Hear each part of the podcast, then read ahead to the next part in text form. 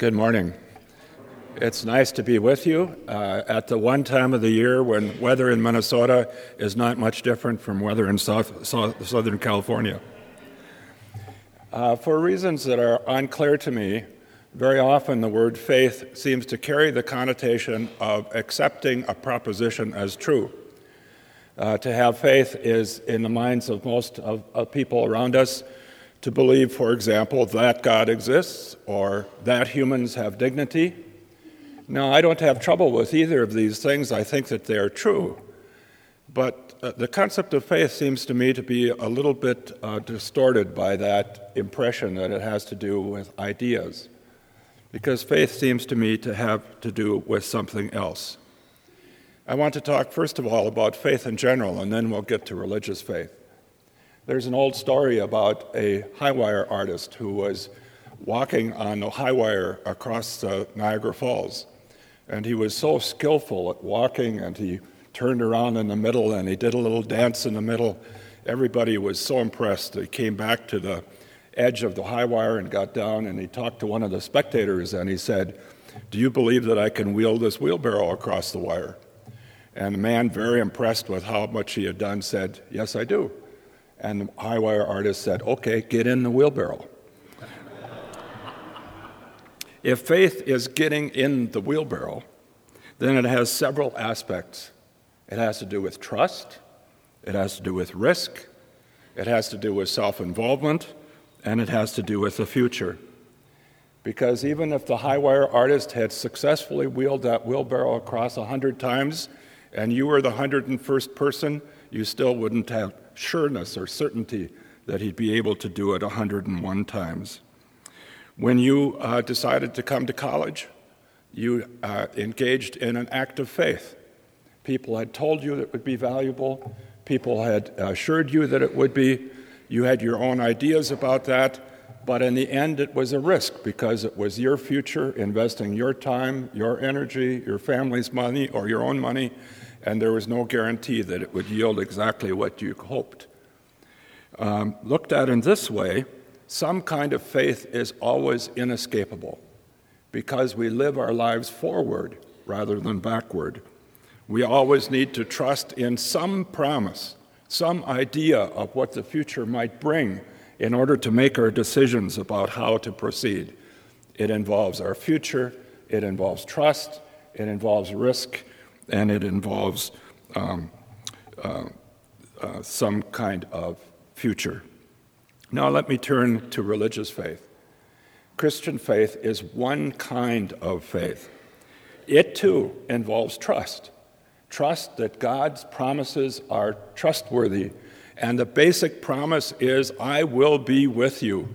I will be your God and you will be my people. The basic promise is one of steadfast love no matter how much the people of God wander and rebel and forget, God is still there calling them back again. The faith, this kind of trust, is a development out of the trustworthiness of God, a response to that rather than something that we create within ourselves. This kind of faith is also future oriented. The Bible says that God's goal is shalom, wholeness, justice, peace, among humans, between humans and creation, and between God and human beings. Faith means to orient one's life, one's decisions, one's behavior towards a future that promises shalom. And faith involves risk. The message we get again and again from our society is protect yourself. Accumulate enough power so that you have security. Accumulate enough wealth so you have security. But that kind of accumulation does not produce shalom. There is a risk involved in listening to people across a social boundary as shalom requires. There's a risk involved in trying to find common ground uh, to overcome differences as peacemaking requires. There's risk involved, as we see from Jeremiah, who was put in a cistern by the king, or John the Baptist, who was beheaded, or Jesus, who was executed, or my roommate from seminary, who was assassinated back in Ethiopia because he refused to lie on behalf of the government. Now, I'm not saying that that's exactly the future that faith would have in store for you. But doing justice runs into problems from people who profit from injustice. And doing peacemaking runs into problems because the people who prefer violence are not very happy. Trusting is also self involving. It is pos- not possible to sit on the sidelines and be an agent of justice, or sit on the sidelines and be an agent of compassion, or sit on the sidelines and, not, and, and, and become a channel of God's activity in the world. The underlying confidence of faith, of Christian faith, of religious faith, is that God is active in the world. This does not mean that God is controlling everything that happens. It means instead that God is empowering and inspiring and respecting our freedom and calling us to use our good judgment. That God is involved behind the scenes, lifting up the poor and breaking down the powerful, feeding the hungry and sending the rich away empty. God's involved in leveling the playing field and achieving some kind of justice.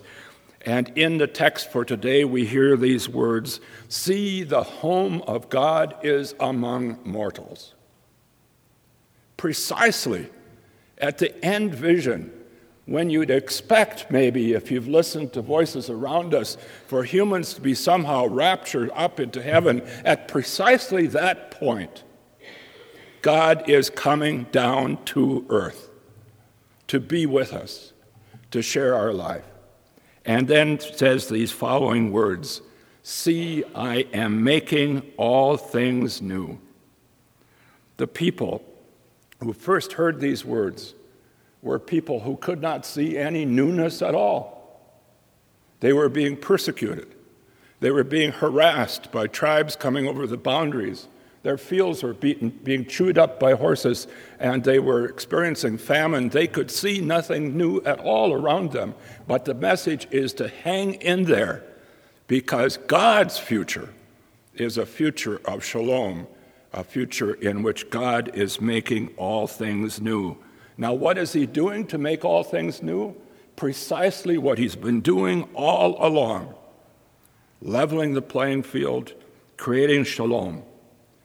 To have faith is to walk with a God who is doing these things. It is to risk, it is to trust, it is to have a future.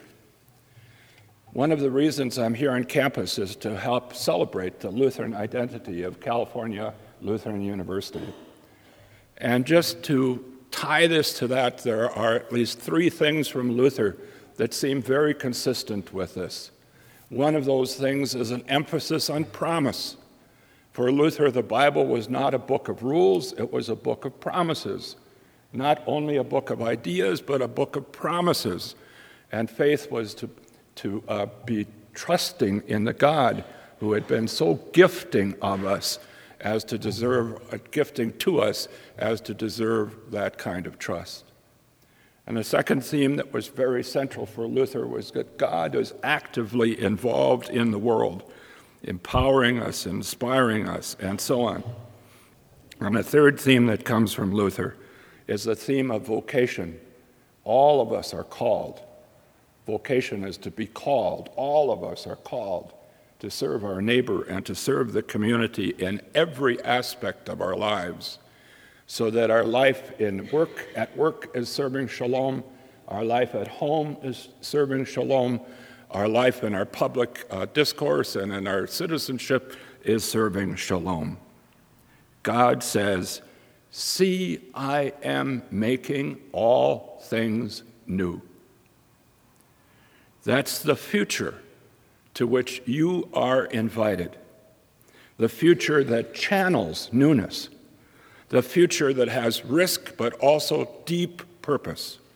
A future that's, that involves getting into the wheelbarrow and not sitting on the sidelines. A future like that is what I wish for you as a result of the good news that comes from this Christian message. Peace to you all. Amen.